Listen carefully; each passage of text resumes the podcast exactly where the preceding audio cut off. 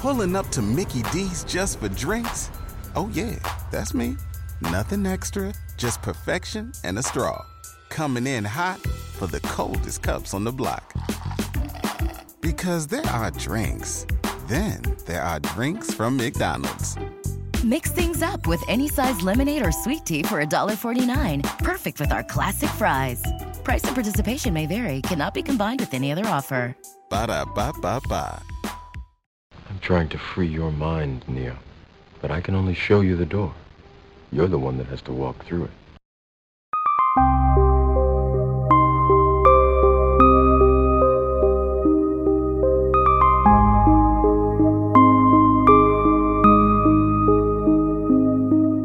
Welcome to Origins, a podcast encompassing stories concerning just about anything and everything. There is information, theories, news, stories, conjecture, and ideas from history, geography, science, technology, language, medicine, archaeology, just about anything really. If you're interested in anything and everything, come along and listen and enjoy my show.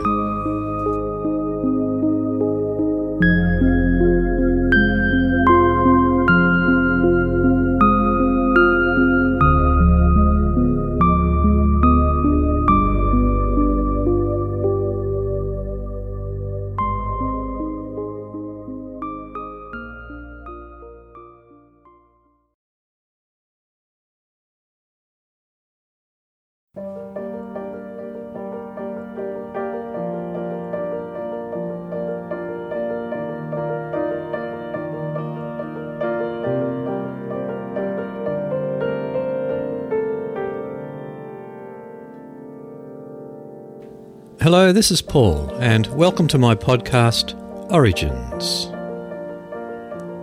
This one is entitled Church Makes Ludicrous Apology to Charles Darwin, 126 years after his death. Some other stories we'll be looking at include Extreme Waves Worry Australia, Eradicating an Ancient Scourge, and the world's rarest tree frog has been found.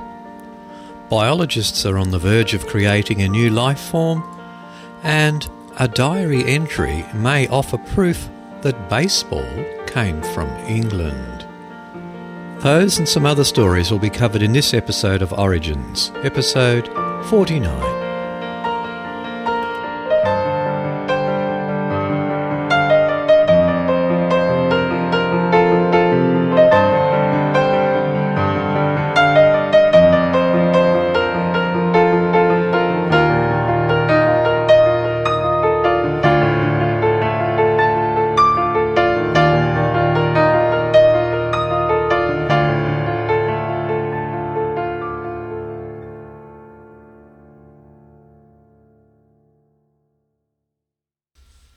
Our first story today comes from the news.bbc.co.uk website, and it's by Phil Mercer from Sydney.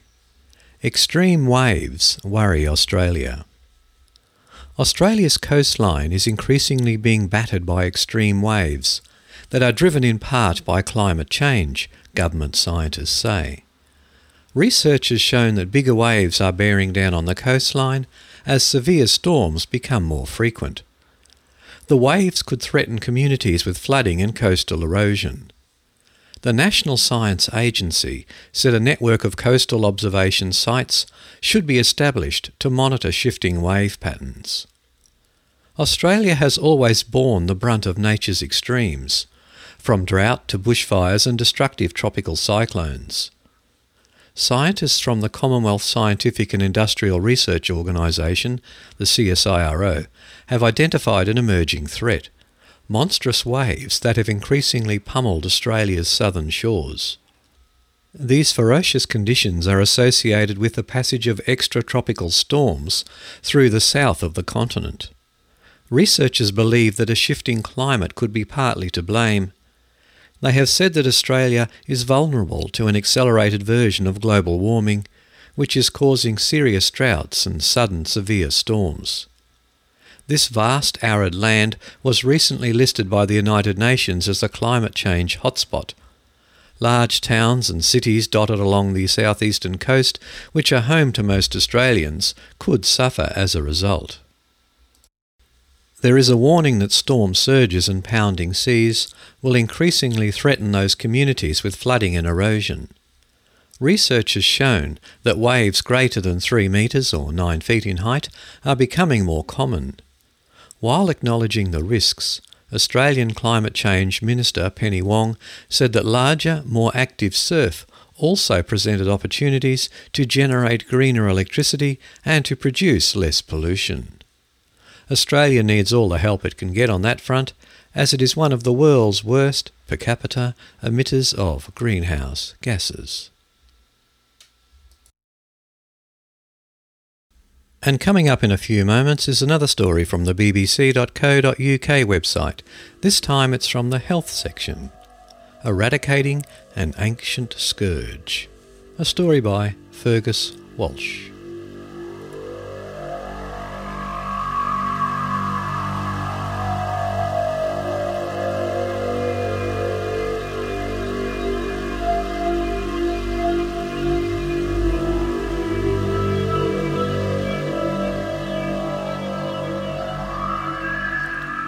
Ask anyone in which country the world's last victim of smallpox died, and they are unlikely to choose England.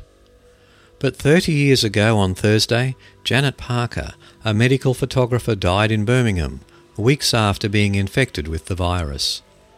She had been working in a room above the smallpox laboratory at the University Medical School. The smallpox lab had been earmarked for closure within months because of safety concerns. The incident claimed two lives. The head of smallpox research, Professor Henry Bedson, committed suicide. Thousands of people in Birmingham were immunised as a precaution. It was an unexpected reminder of a deadly and ancient scourge. Smallpox has been killing and disfiguring people for thousands of years.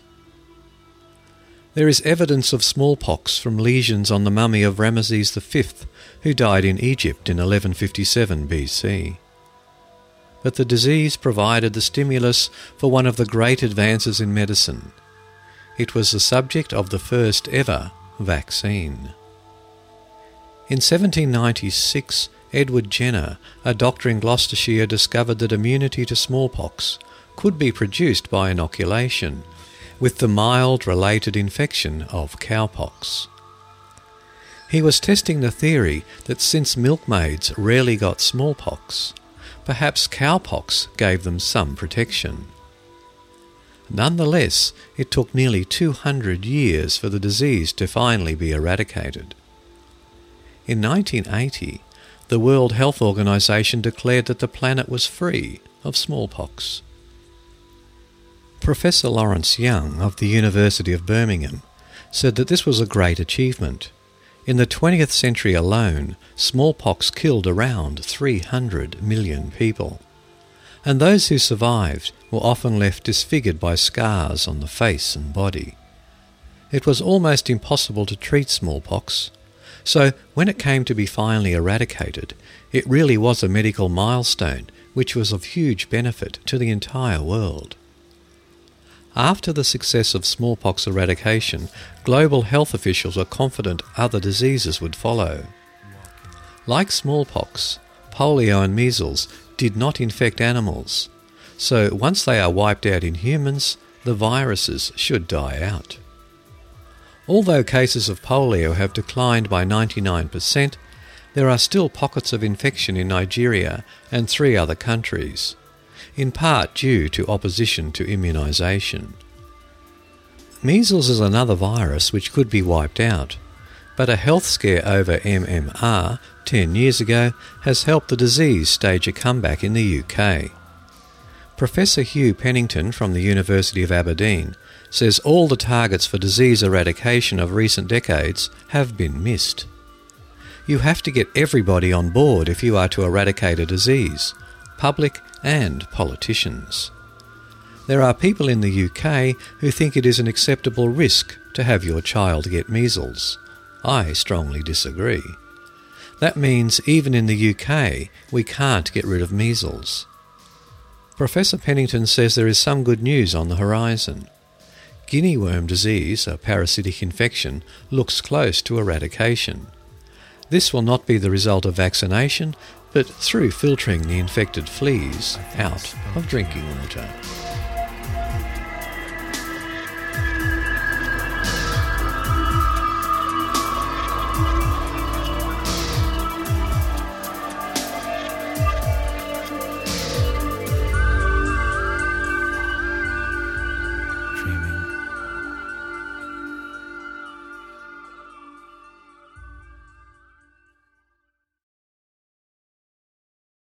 And an article from the space.newscientist.com website.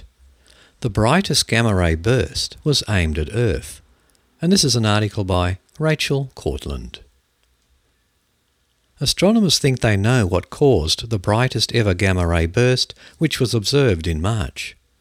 A tightly beamed jet of matter that happened to be aimed almost directly at Earth. Gamma ray bursts are thought to be caused when massive spinning stars collapse to form black holes and spew out jets of gas at nearly the speed of light. These send gamma rays our way, along with visible light produced when the jet heats up surrounding gas. On March 19, astronomers nabbed a view of the brightest such burst ever to be seen in visible light. The blast, dubbed GRB 080319b, came from 7.5 billion light years away, more than halfway across the universe. Despite the immense distance, it would have been visible with the naked eye at dark sites on Earth for 40 seconds. Combining information from more than a dozen different telescopes, an international team found GRB 080319b contains what appears to be a particularly tightly focused jet, surrounded by a dimmer one. The find could explain why most other bursts seen are not nearly as luminous. Only rarely does the narrow beam point at Earth. This is the first time astronomers have been able to discern the cross section of a gamma ray burst jet, says Jonathan Grindlay of the Harvard Smithsonian Center for Astrophysics in Cambridge, Massachusetts, who was not involved with the study. It starts to give us a hint as to what these jets really look like. To discern the structure of the jet, researchers attempted to fit the signature of visible light and X-rays to a fireball model which describes the shape that a single jet cone is supposed to take. But the model did not fit, said David Burrows of Penn State University in University Park. Instead, a better model suggests that the gamma ray burst may have released light in two components. Firstly, it shot out a tightly focused beam of light, roughly 1% the width of the full moon on the sky. A dimmer beam that was 20 times wider eventually followed. Most of the gamma ray bursts we observe might actually have this same jet structure, the astronomers say. Most of the time, we only see the dimmer light, but every 10 years or so, a narrow jet might be pointed in the right direction for us to catch it. If all gamma ray bursts have this structure, they could be 10 to 100 times more common than previous estimates, Grindlay says.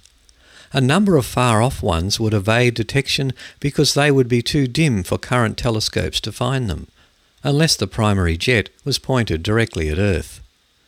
Future telescopes like the Energetic X-ray Imaging Survey Telescope, which is currently under consideration by NASA, might be able to detect such bursts at very early times in the universe's history. Gamma ray bursts could potentially act as backlights for the intervening universe, allowing astronomers to discern the composition of intergalactic gas and galactic halos. Because the accelerating expansion of space is also causing time to dilate, gamma ray bursts that occurred a few hundred million years after the Big Bang would be seen to last 10 or more times longer, making observations even easier, Grindlay says.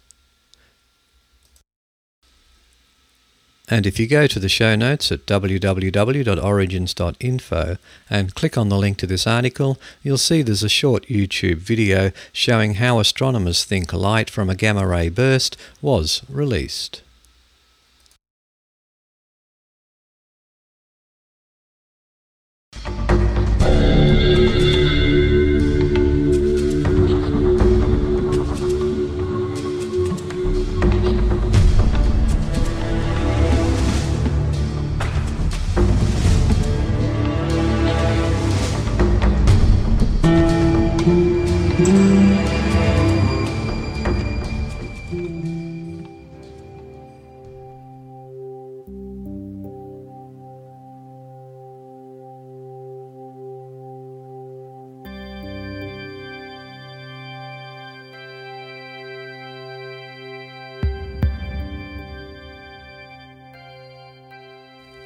And from the damninteresting.com website, an article by Alan Bellows, written on February 7, 2007. The PEPCON Disaster.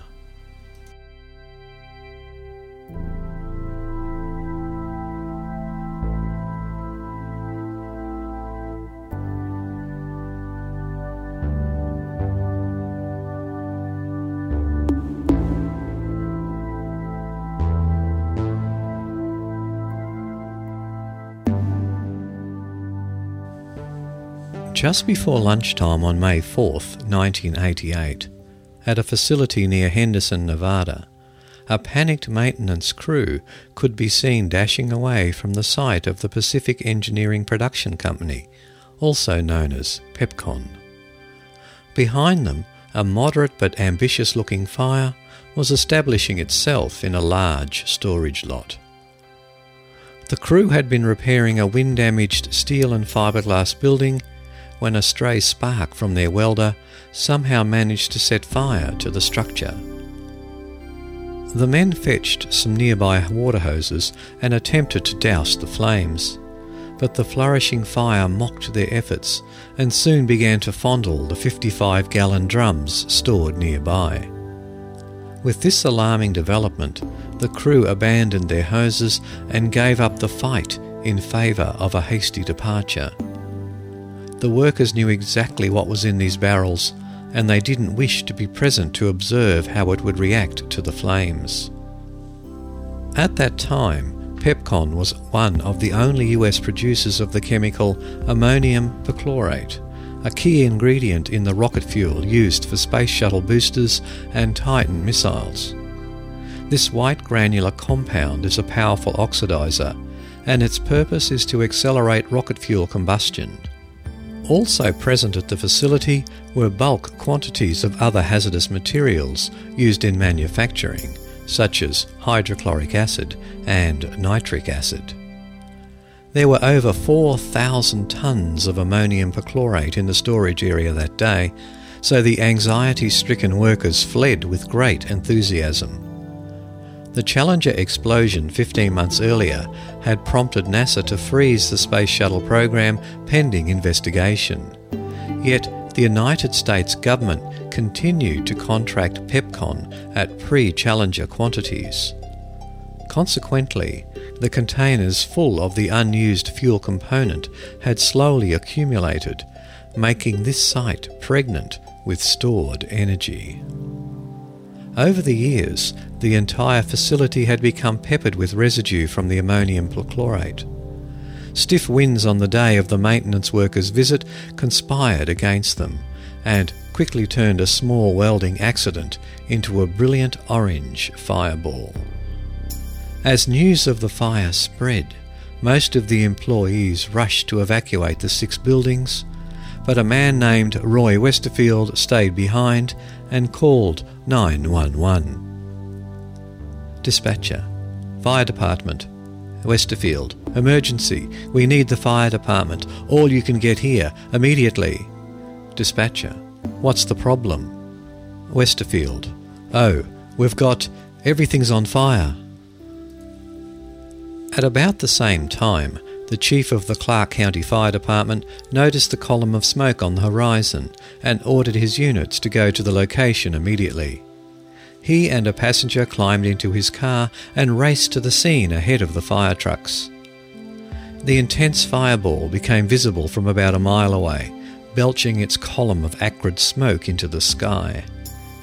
Soon the pair began to see dozens of fear stricken PEPCON employees on the roadsides, men and women hurrying away from the burning facility on foot in spite of the midday desert heat. A few minutes later, as the chief neared the cluster of flaming buildings, he and his passenger were blinded by an abrupt flash. The car rocked and windows exploded as the vehicle was slammed by a deafening shockwave. As the explosion's echoes slowly faded, the fire chief stopped the car to assess the situation and tend to a few cuts caused by the hail of broken glass. Moments later, a badly damaged vehicle approached from the direction of the plant, and its driver paused alongside the chief just long enough to warn him that the worst of the explosions were probably yet to come. Realizing that the inferno had grown far beyond his fire department's fire suppression capabilities, the chief turned his car around and headed back towards Henderson. The fire crews had reached the same dismal conclusion when they observed the explosion during their approach.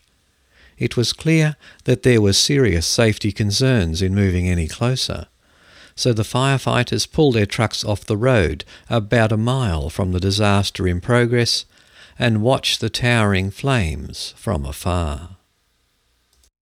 A mile away, in another direction, an engineering crew had been performing routine maintenance on a television tower on Black Mountain when they spotted the fire and began filming. About four minutes after the first major explosion, the engineers watched in awe as the Pepcon site completely disappeared in a spectacular burst of energy that dwarfed the initial blast. Their vantage point afforded them a perfect view of the compression wave as it recklessly radiated across the desert, mowing down brush and demolishing a marshmallow factory adjacent to Pepcon. Due to the distance, the sound of the blast didn't reach them for several seconds, but when it did, it was thunderous. The Clark County Fire Chief was still trying to put distance between himself and the facility when the violent detonation struck.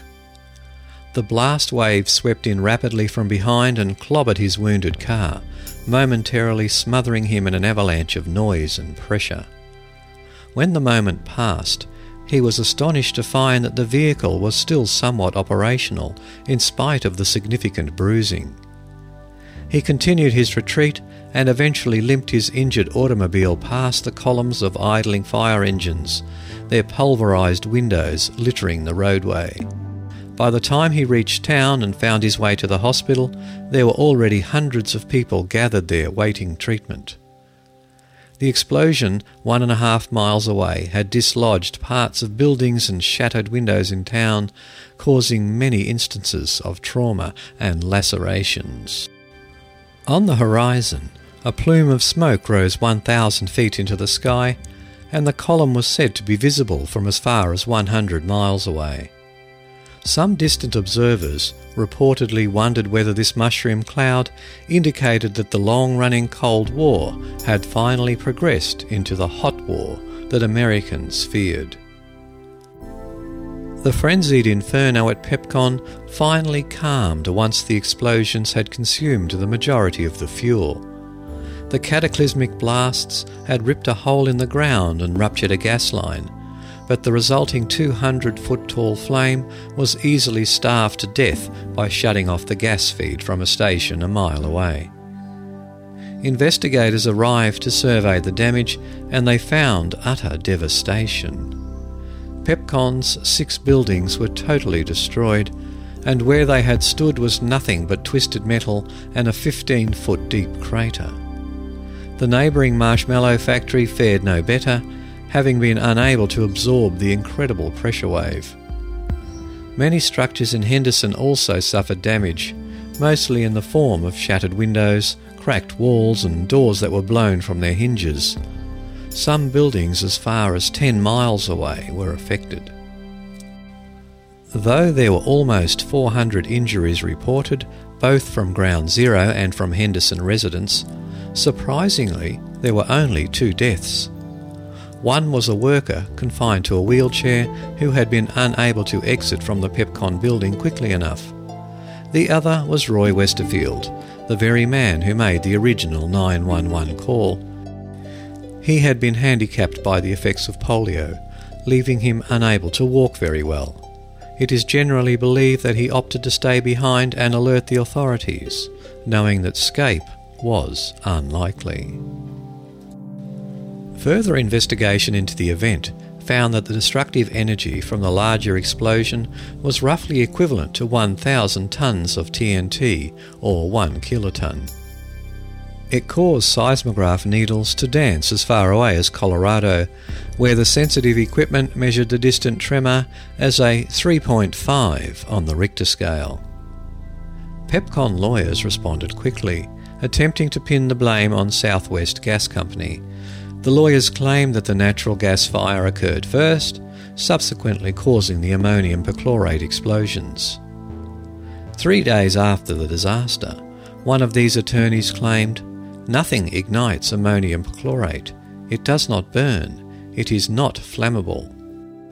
Though the compound was not considered to be an extreme explosive threat before the Pepcon disaster, chemists pointed out that the attorney's grasp of chemistry must be as flimsy as his grasp of ethics. They described the chemical as unstable and highly flammable. Pepcon had only $1 million in insurance, a policy which was grossly insufficient to pay for the damage to others' property. A colossal courtroom battle ensued involving dozens of insurance companies and over 50 law firms. The outcome of this massive orgy of justice was 1 million pages of depositions and a $71 million settlement which was divided among the victims and their families. Pepcon never rebuilt the Henderson site. The company changed its name to Western Electrochemical Co. and built a new ammonium perchlorate plant in Cedar City, Utah, which remains in operation today. But their safety record has certainly improved since the 1988 disaster. To date, there has only been one deadly explosion at the new facility.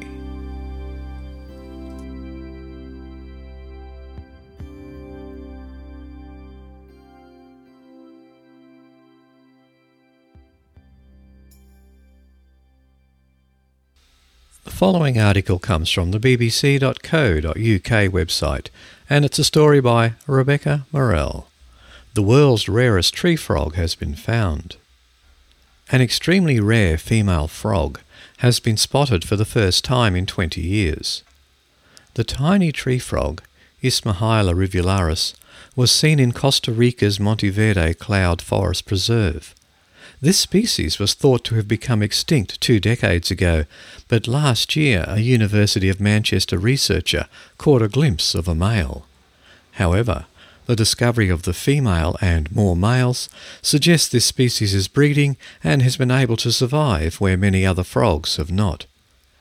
Andrew Gray, a herpetologist from Manchester Museum at the University of Manchester, said, This has been the highlight of my whole career. Now that we know that both sexes exist in the wild, we should intensify efforts to understand their ecology and further their conservation. The BBC has been following the team from the University of Manchester and Chester Zoo that is working on amphibian conservation programs. The BBC video of the frog is the first known footage of this species. And if you go to the show notes at www.origins.info and click on the link to this article, you can see two videos of this frog. The two and a half centimetre long female, which was released after the discovery, was brown with metallic green speckles and was packed full of eggs. Finding female frogs is extremely difficult. Males make a distinctive call, but females are silent for most of the time. And tracking down this particular species in a great expanse of rainforest was even more difficult. The team had few clues about where the frogs might be, and the search could only take place at night. The team trekked deep into the forest to a spot close to where the male, Isthmohyla rivularis, was spotted last year. The researchers first discovered another male from its soft insect like call. The conservationists then trained their torches on the undergrowth, and eventually Luis Obando, head of park maintenance at Monteverde's Tropical Science Centre, found the tiny female which was sitting on a leaf. Mr. Gray told the BBC, It is hard to describe just how unlikely it was to have discovered a female of this particular species. The only time you ever come across a female is by chance, and it is only once in a blue moon that they come down to lay their eggs. You really have to be in the right place at the right time. You could come out here every night for a year and not see a thing. I really think that this time we had luck on our side. The discovery of both sexes of this species has given the researchers hope that this population may be surviving against the odds. Mr. Gray explained, Last year, when we saw the male, we had no idea whether this was one of the last few remaining male specimens of this species. But now we have found the female, there is hope that the species may recover. It still seems that these critically endangered creatures are on the very brink of extinction, and although we have been intensively searching the streams all through the night, it appears that the density of the population is precarious. The researchers swabbed the frogs before they were released to see if they are carrying any chytrid fungus, a disease thought to have killed many other species in the area. They also use a spectrometer to look at the properties of the frog's skin to try to find out why this species has survived where others have not. It is imperative for the future conservation of Costa Rican amphibians that collaborative efforts harness the skill of biologists, researchers, educators, and committed individuals if we are to save these rare species, Mr. Gray added.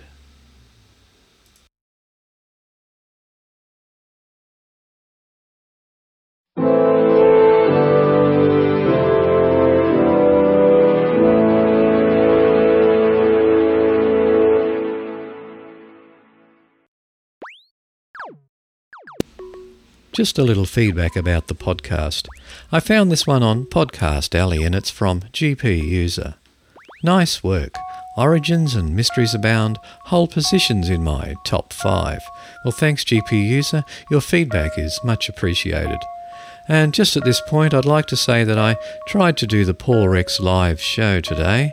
It's just quarter to 12 here in Brisbane, Australia, and unfortunately, only one person turned up. And I'd like to say thanks to Nick for coming along. I gave the podcast about 20 minutes to see what had happened, and no one turned up, so I thought I'll just give it a break. Maybe people just prefer listening to the recorded version. I did find this was the case with my podcasts, and that's why I went to this pre recorded version in the first place. Now, just to let my listeners know that I'm actually going on holidays for a couple of weeks, so there'll be no Mysteries Abound, Bizarre Bizarre, or Origins for about two to three weeks, which is unfortunate for you and unfortunate for me because I don't get the fun of recording them. But my family hasn't been on holiday for about 18 months, and we're going up to Maroochydore, which is in the north coast of uh, Queensland here, and we're going to have a two week holiday in our camping trailer, which should be quite nice. No computers, no work, just nice relaxing on the beach, and it's about 25 degrees Celsius here, about 80 something degrees Fahrenheit, so the weather's looking good. So after this podcast, I'll catch you in a couple of weeks. So let's go on with some more stories.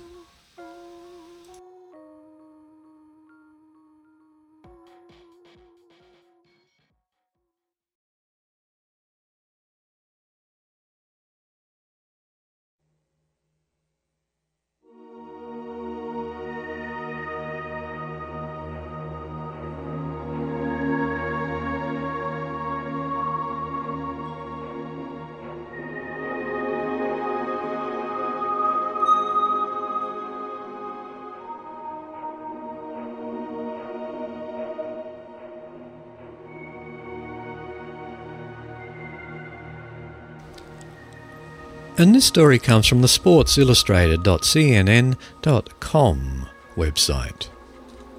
Diary entry may offer proof that baseball came from England. London. Baseball is American as tea and crumpets?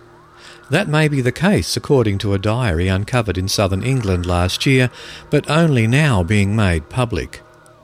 Julian Pooley, the manager of the Surrey History Centre said Thursday he has authenticated a reference to baseball in a diary by English lawyer William Bray dating back to 1755, about 50 years before what was previously believed to have been the first known reference to what became the American pastime. I know his handwriting very well, Pooley told the Associated Press in a telephone interview adding he believed the game wasn't very common at the time. He printed it to show it was new to him. He doesn't mention baseball again. It was something that seemed special. Bray wrote that he played the game with both men and women on the day after Easter, a traditional holiday in England. He was about 18 or 19 at the time of the diary entry, Pooley said. He was a very social man. He enjoyed sports. The entry reads Easter Monday, 31st of March, 1755. Went to Stoke this morning. After dinner, went to Miss Jeel's to play at baseball with her.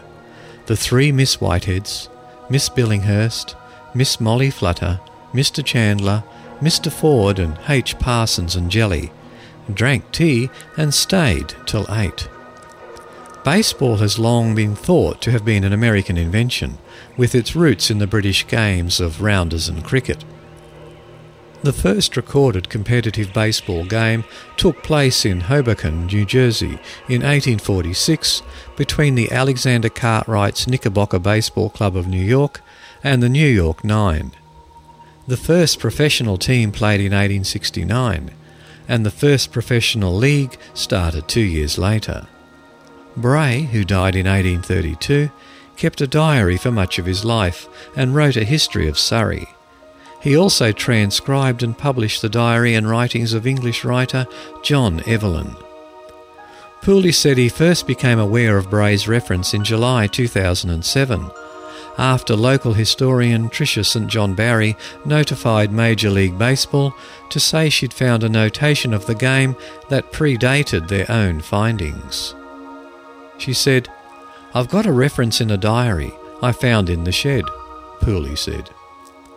Pooley said St John Barry only told MLB about the diary after researchers came to England last year working on a movie by Major League Baseball Advanced Media called Baseball Discovered, which examines the origins of the sport.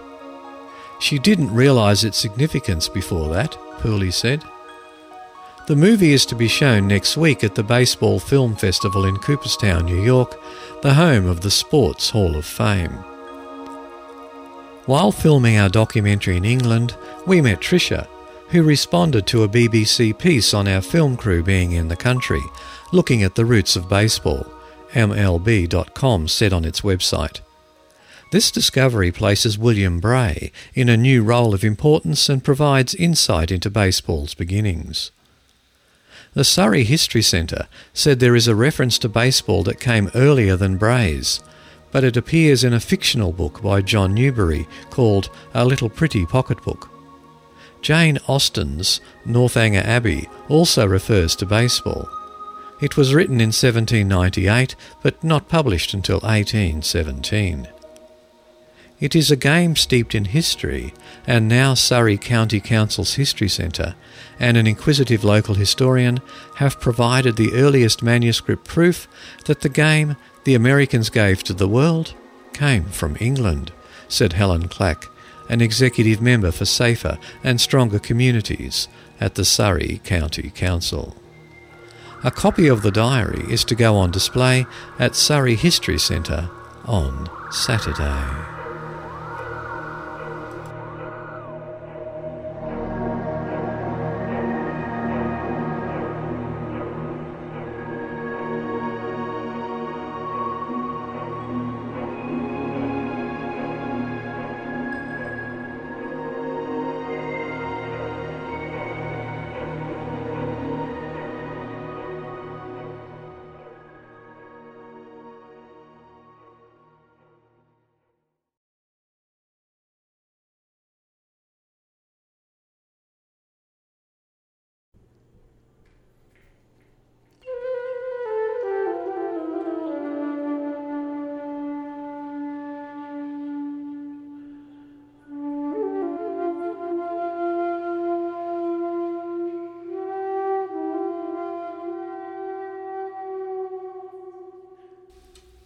To our feature story for today, and this comes from the dailymail.co.uk website, and it's written by Jonathan Petre.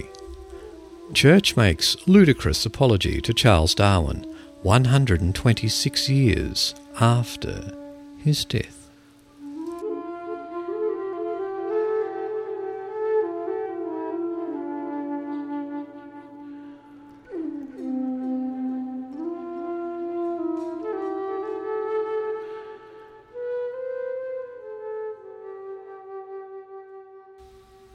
The Church of England will tomorrow officially apologise to Charles Darwin for misunderstanding his theory of evolution. In a bizarre step, the Church will address its contrition directly to the Victorian scientist himself, even though he died 126 years ago.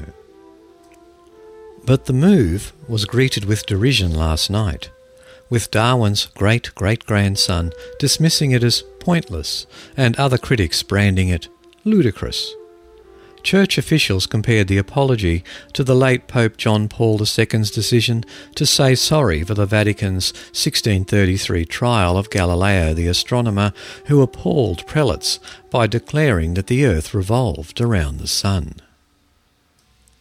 The officials said that senior bishops wanted to atone for the vilification their predecessors heaped on Darwin in the 1860s when he put forward his theory that man was descended from apes. The Church is also anxious to counter the view that its teaching is incompatible with science. It wants to distance itself from fundamentalist Christians who believe in the biblical account of the creation of the world in seven days. An article to be posted on the church website will say Charles Darwin, 200 years from your birth in 1809, the Church of England owes you an apology for misunderstanding you and by getting our first reaction wrong, encouraging others to misunderstand you still. But the struggle for your reputation is not yet over, and the problem is not just your religious opponents, but those who falsely claim you in support of their own interests. The article has been written by the Reverend Dr. Malcolm Brown, the Director of Mission and Public Affairs of the Archbishop's Council, the Church's managing body, which is headed by the Archbishop of Canterbury, Dr. Rowan Williams. Dr. Brown writes, People and institutions make mistakes, and Christian people and churches are no exception. When a big new idea emerges that changes the way people look at the world, it's easy to feel that every old idea, every certainty is under attack, and then to do battle against the new insights. The Church made that mistake with Galileo's astronomy and has since realized its error. Some church people did it again in the 1860s with Charles Darwin's theory of natural selection. So it is important to think again about Darwin's impact on religious thinking then and now. Dr. Brown argues that there is nothing incompatible between the scientific theories adopted by Darwin and Christian teaching. The English naturalist, geologist, and collector, best known for his 1859 book on the origin of species, scandalized Victorian society with his theory that all species of life evolved from common ancestors. One of the most venomous clashes over his ideas took place in 1860 during a debate at Oxford University. The Bishop of Oxford, Samuel Wilberforce, asked the evolutionist and Darwin champion Thomas Huxley whether it was through his grandfather or his grandmother that he claimed to be descended from a monkey. Huxley replied that he would not be ashamed to have an ape for his ancestor but he would be ashamed to be connected with a man who used his gifts to obscure the truth. In his article, Dr. Brown writes Darwin's theory caused offence because it challenged the view that God had created human beings as an entirely different kind of creation to the rest of the animal world. But while it is not difficult to see why evolutionary thinking was offensive at the time, on reflection, it is not such an earth shattering idea. The Church's move will reignite the debate over creationism. In the United States, Republican vice presidential candidate Sarah Palin argues that it should be taught in schools. In this country, the Reverend Professor Michael Reiss, a biologist director of education at the Royal Society, provoked a furor last week when he called for creationism to be treated in school science lessons as a legitimate world view. Last night, the church, which apologised for its role in the slave trade two years ago, came in for fierce criticism for its latest mea culpa. Former Conservative minister Ann Widdecombe, who left the Church of England to become a Roman Catholic, said, It's absolutely ludicrous. Why don't we have the Italians apologising for Pontius Pilate? We've already apologised for slavery and for the Crusades. When is it all going to stop? It's insane and makes the Church of England look ridiculous. Andrew Darwin, a great great grandson of the eminent scientist, said he was bemused by the apology which seemed pointless. Why bother, he said, when an apology is made after 200 years? It's not so much to right a wrong, but to make the person or organisation making the apology feel better. Terry Sanderson, president of the National Secular Association, said, It does seem rather crazy for an institution to address an apology to an individual so long after his death. As well as being much too late, the message strikes me as insincere, as if there is an unspoken but behind the text. However, if it means that from now on the Church of England will say no to the teaching of creationism in school science lessons, then we would accept the apology on Darwin's behalf. A less critical tone was struck by Horace Barlow, 87, from Cambridge, who was Darwin's great grandson. He said he thought his ancestor would have been pleased to hear the Church's apology. They buried him in Westminster Abbey, which I suppose was an apology of sorts, said Mr. Barlow. Darwin was very concerned about offending other people, as his wife Emma was a committed Christian, so I think this apology would have pleased him.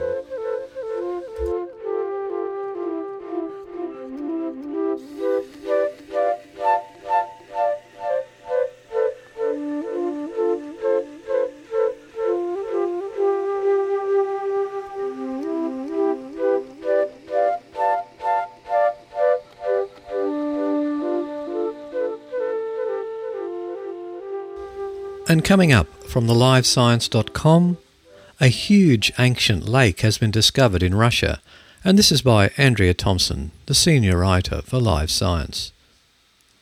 A huge ancient lake, once dammed up by vast ice sheets on the last ice age, has been found by geologists in Russia. Large glacial lakes were known to cover parts of Russia and North America during the Ice Age. One of the most well known is Lake Agassiz, which covered portions of Canada and northern Minnesota more than 10,000 years ago. At the time, it was the largest freshwater lake on the planet, with an area larger than all of the present day Great Lakes combined, larger even than California. Last year, geologists found the remnants of a lake near a Russian village called Uzhnym. Now, the same lake has been found to extend 435 to 497 miles to the west, near another village called Kotlas. By comparison, Lake Superior, the largest of the Great Lakes, is 350 miles long at its greatest length. The ancient lake, no longer a lake, is just a few tens of kilometres away from the Ural Mountains geologists are taking samples of sediments to shed light on the history of this and other glacial lakes that formed in the region. We're trying to find out just what these lakes have looked like, said Olav Larsen, a geologist with the Geological Survey of Norway. Where did the sediments come from, and how did the lakes influence the environment and the climate in the region? Lake Agassiz is thought to have possibly influenced the North Atlantic climate when it suddenly drained into what is now Hudson Bay, potentially raising sea levels and altering the ocean circulation. The Russian lake could have had similar consequences when the ice hemming it in finally melted and the lake's fresh water potentially poured into the Arctic Ocean. Geologists studying the area as part of the International Polar Year effort have found evidence of the surrounding ice. We're finding traces of the snout of a glacier that carved into the lake from the north, Larsen said. This probably took place around 20,000 years ago, and this was the youngest lake in the region. Larsen and his colleagues are also finding traces of older glacial lakes. Lakes have probably been situated here in two periods during the last ice age, he said. We've found river delta deposits which suggest that the oldest lake formed some 65,000 years ago. These lakes can also leave an imprint on the surrounding land. Lake Agassiz left remnant lakes behind, and the land it once covered is still rebounding from the lost weight of the water pressing down.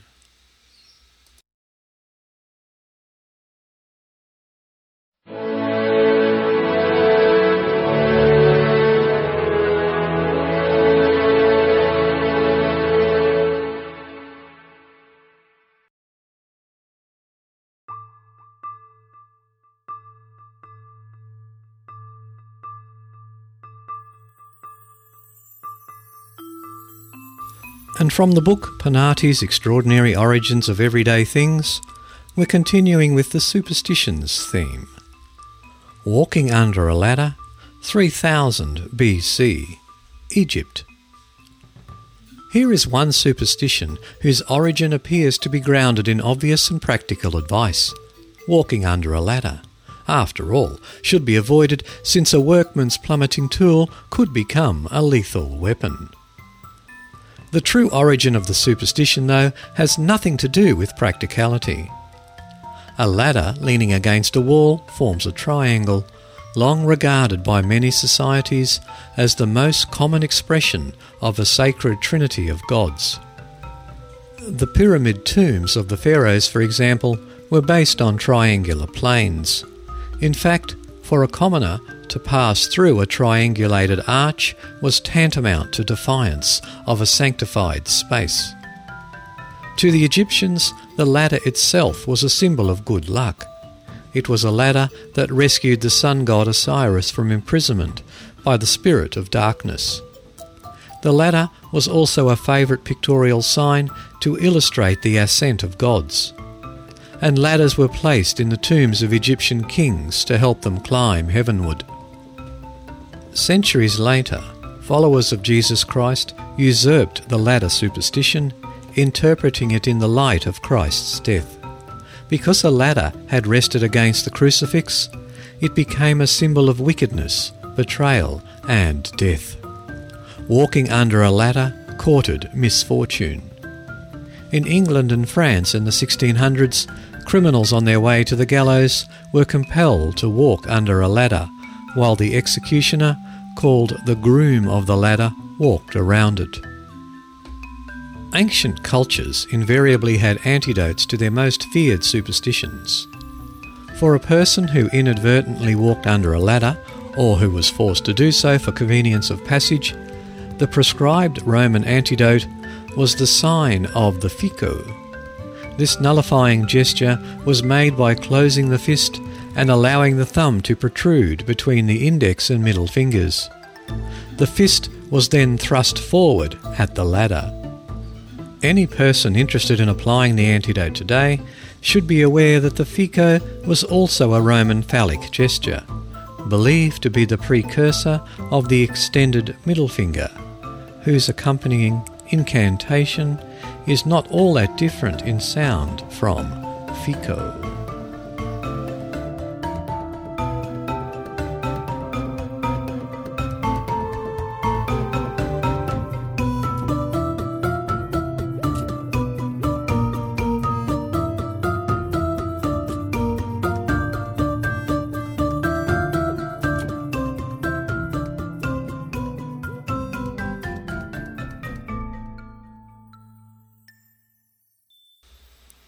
And our final main story today comes from the www.archaeologynews.org website.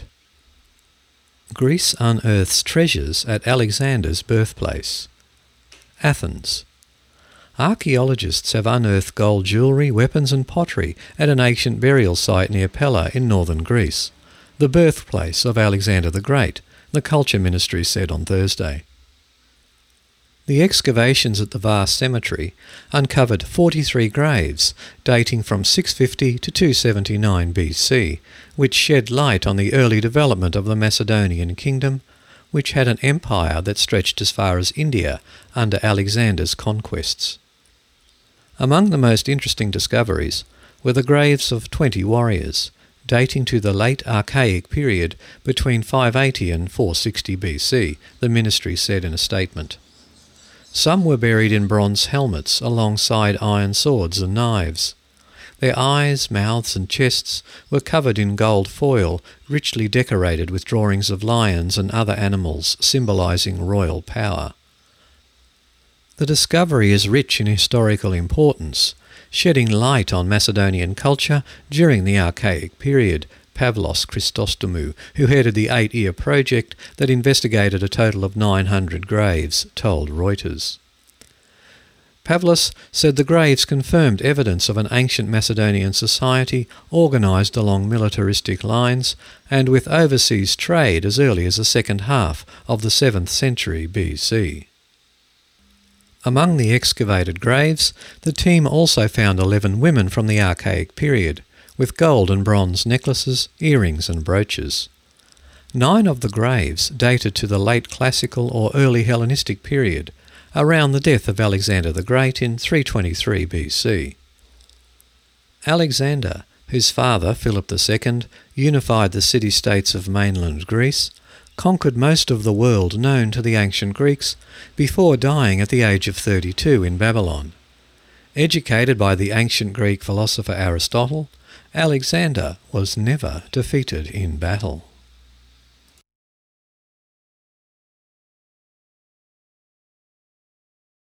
Hello. Hello. Hello. Hello, hello, hello. Quiet, numbskulls. I'm broadcasting.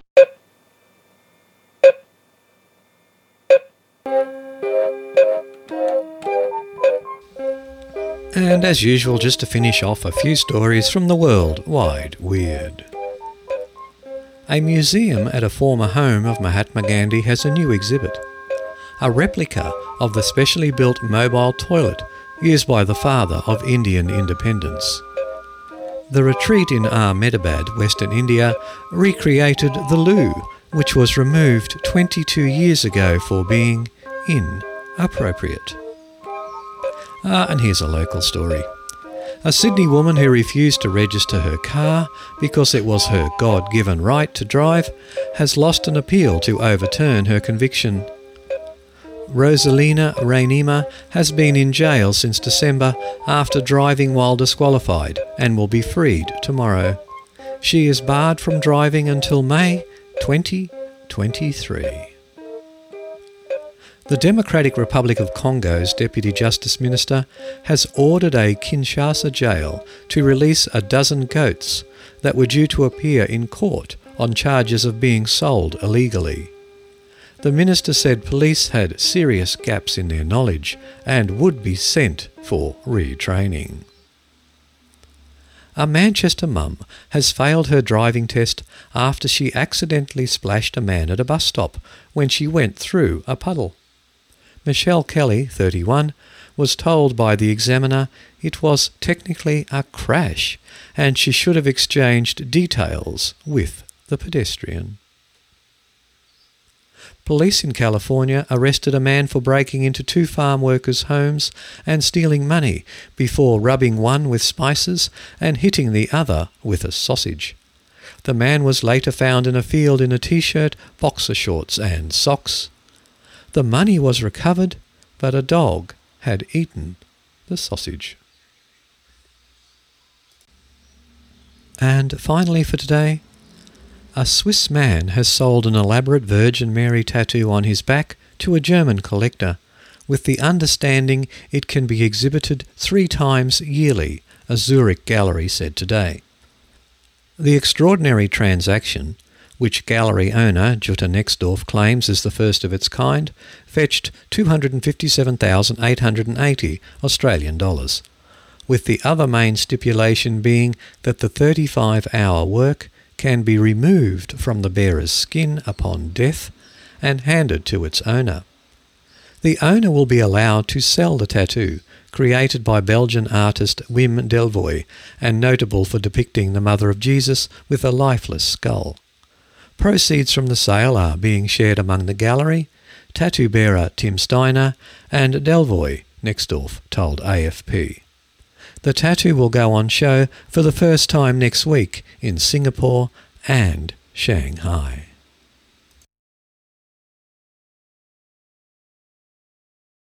All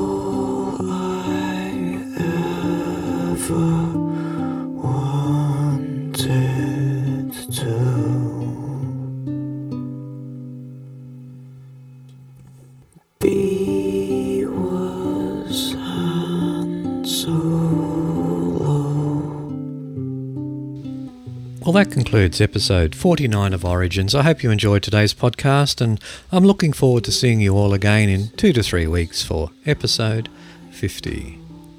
Much of the music for today's podcast came from the Podsafe Music Network, and they can be found at music.podshow.com. And I'd like to thank those of you who have taken the trouble to provide feedback for the show. It is much appreciated. Remember, that can be done at iTunes or through Podcast Alley or wherever you found the feed, or directly via email at paulrex at paulrex.com.